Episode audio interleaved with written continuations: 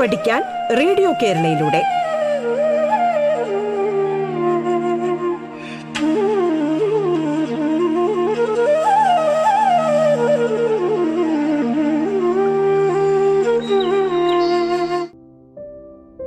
Radio കേരളയിൽ എട്ടാം തരത്തിലെ സാമൂഹ്യശാസ്ത്ര പാഠഭാഗത്തിലെ സാമൂഹ്യ സംഘങ്ങളും സാമൂഹ്യ നിയന്ത്രണങ്ങളും എന്ന അധ്യായത്തിലെ ചില സുപ്രധാനമായ പോയിന്റുകളാണ്.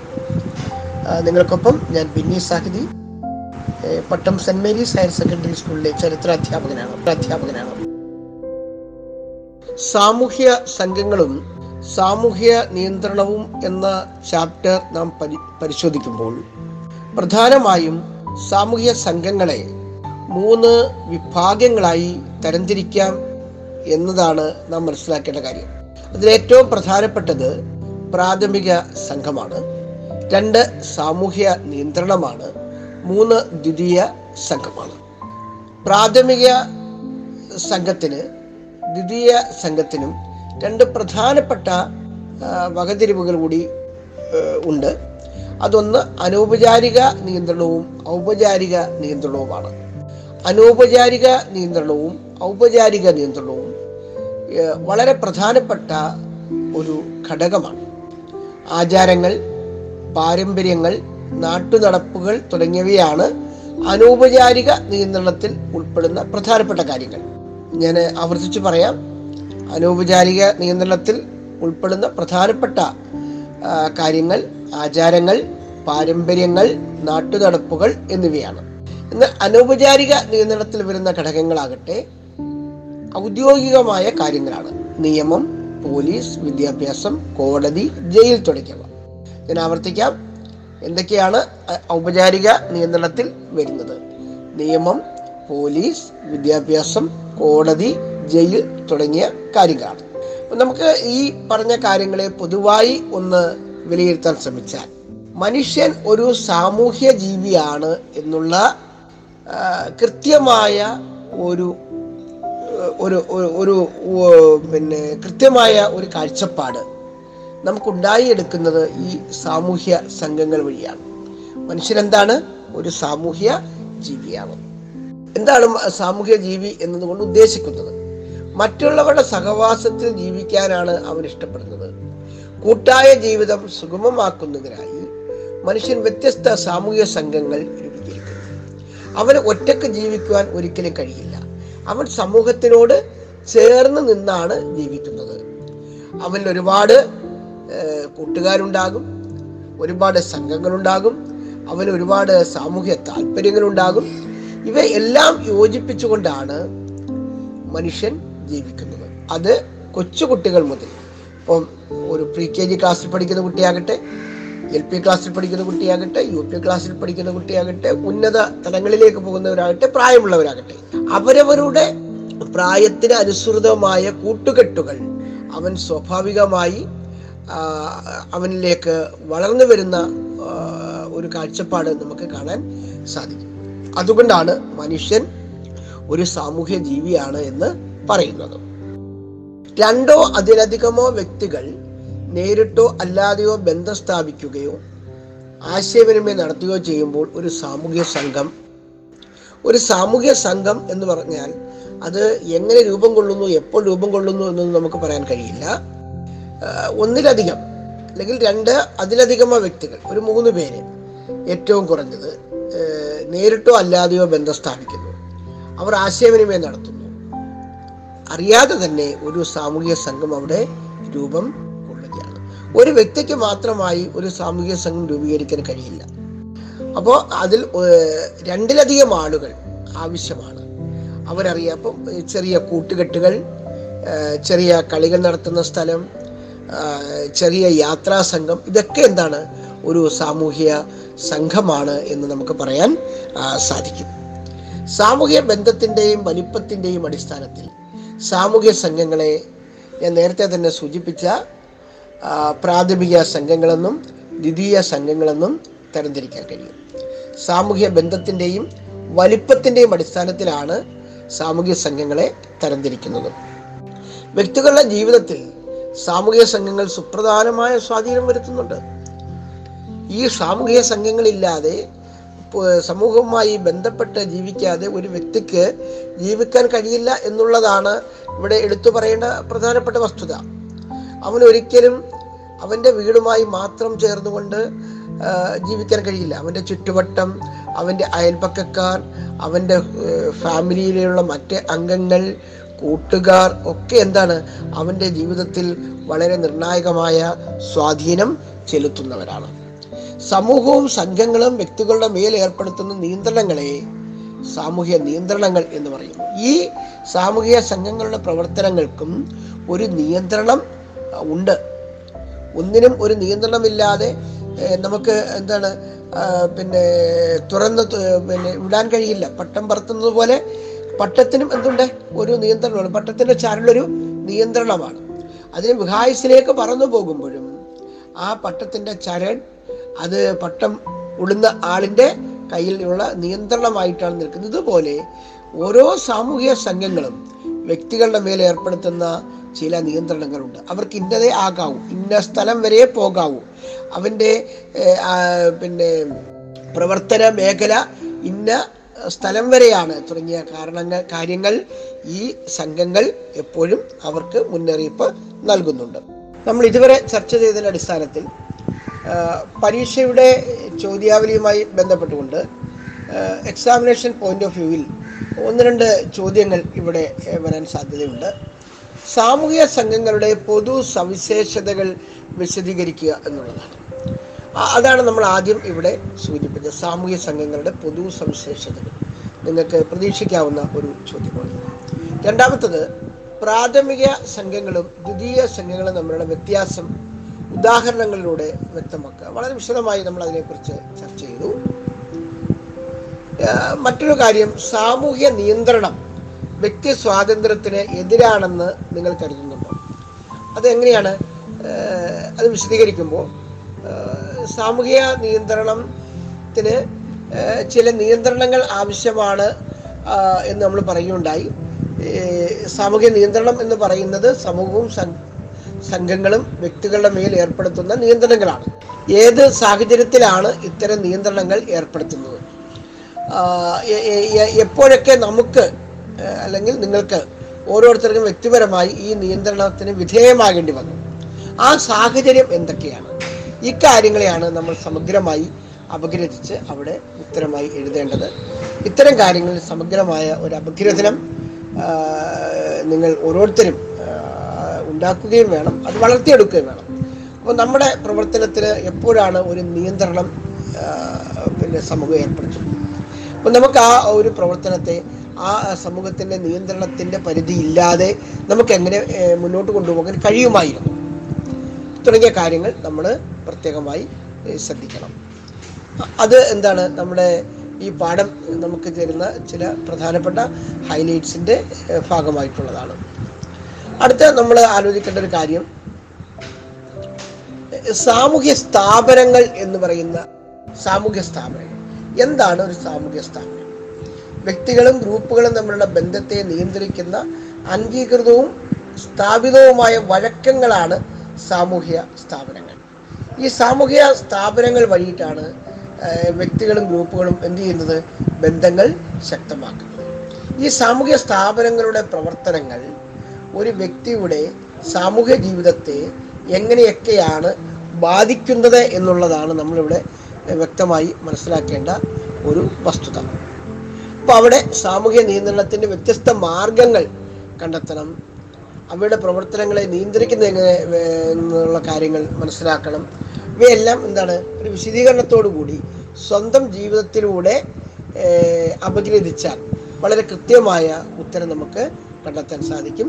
ഇവിടെ നമ്മൾ ചർച്ച ചെയ്ത രണ്ട് പ്രധാനപ്പെട്ട കാര്യം സാമൂഹ്യ നിയന്ത്രണവും സാമൂഹ്യ സ്ഥാപനവും എന്നുള്ളതാണ്.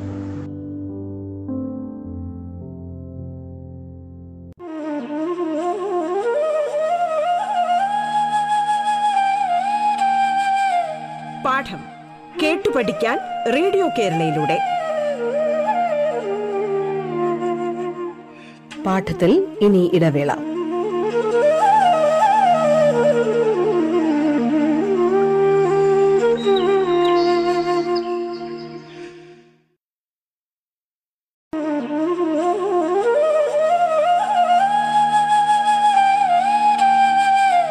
പാഠം കേട്ടു പഠിക്കാൻ റേഡിയോ കേരളയിലൂടെ. തുടർന്ന് കേൾക്കാം പാഠം.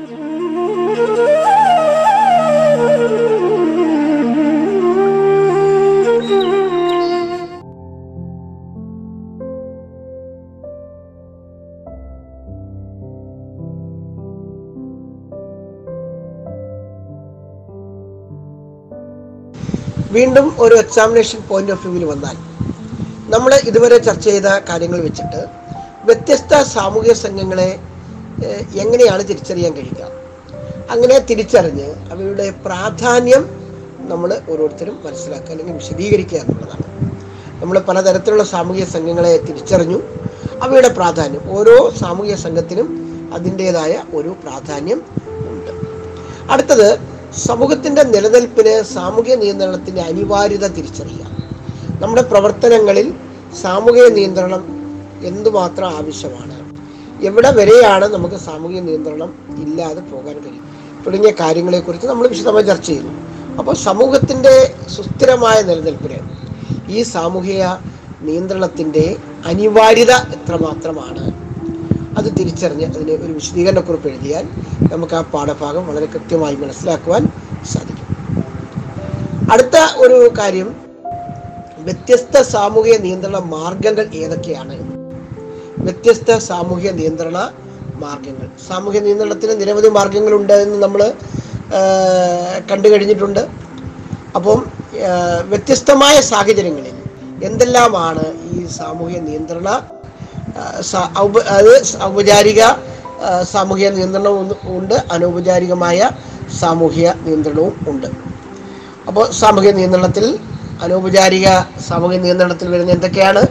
കുടുംബം മതം സമപ്രായക്കാരുടെ സംഘം തുടങ്ങിയവയാണ്.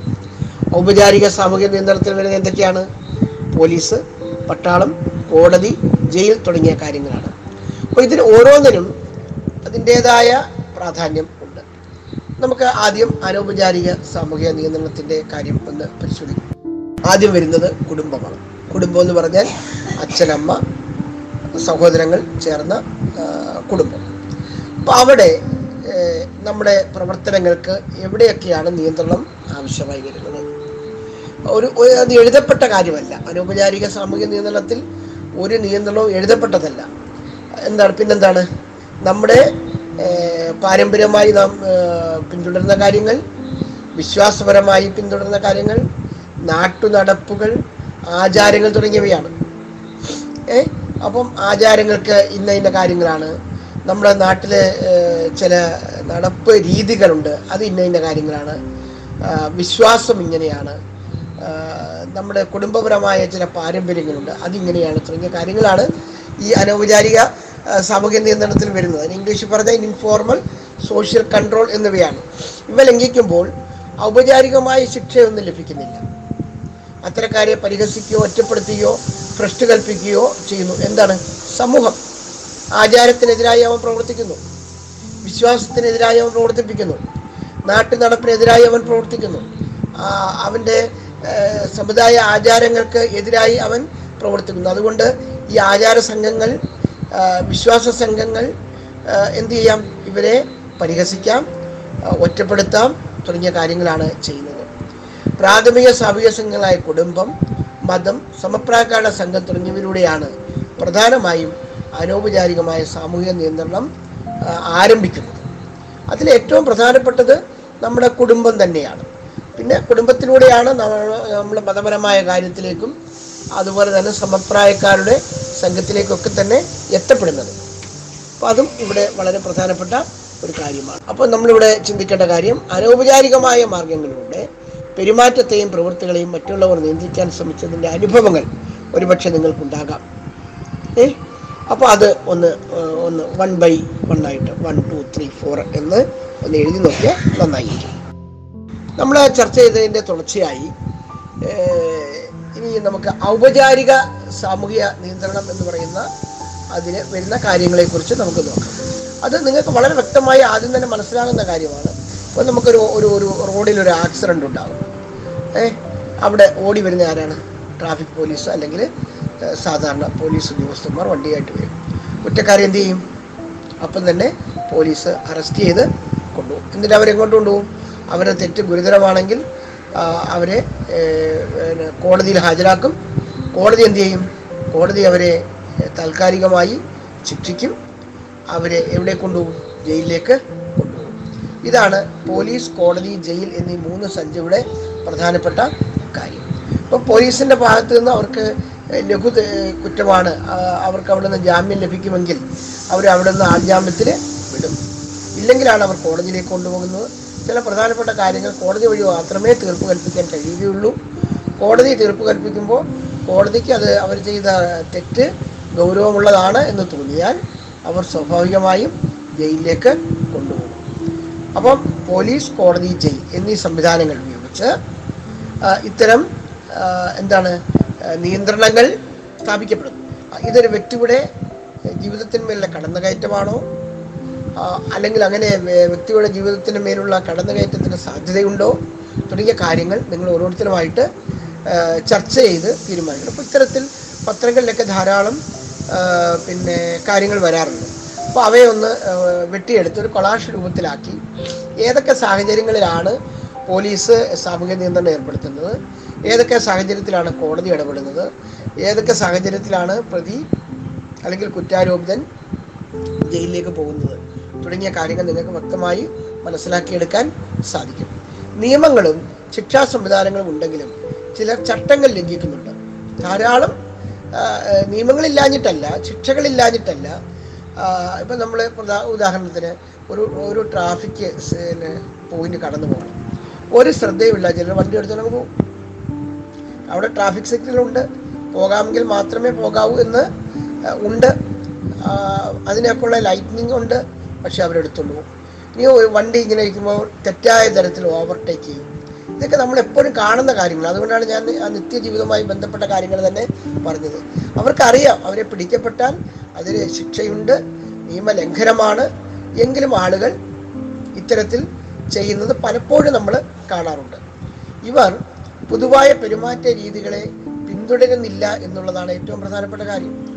അവർ എന്താണ് സാമൂഹ്യ നിയന്ത്രണത്തിന് എതിരായിട്ടാണ് പ്രവർത്തിക്കുന്നത്.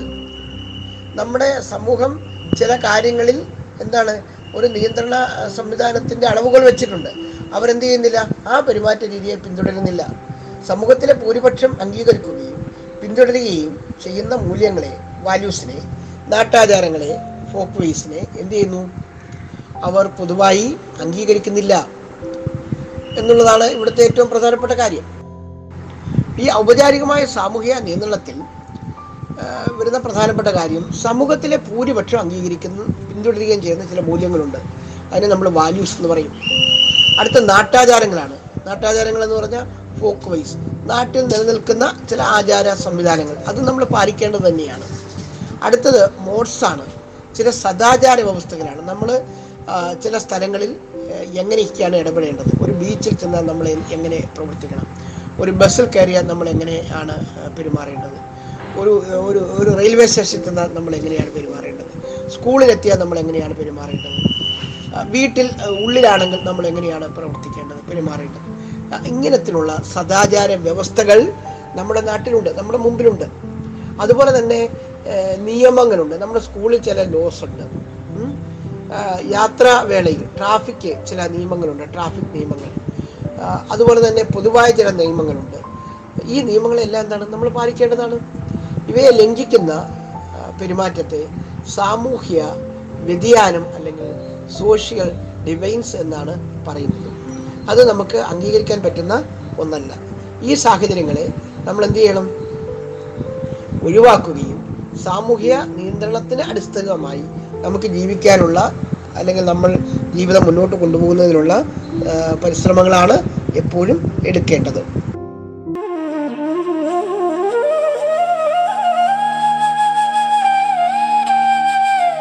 പാഠം കേട്ടു പഠിക്കാൻ റേഡിയോ കേരളയിലൂടെ.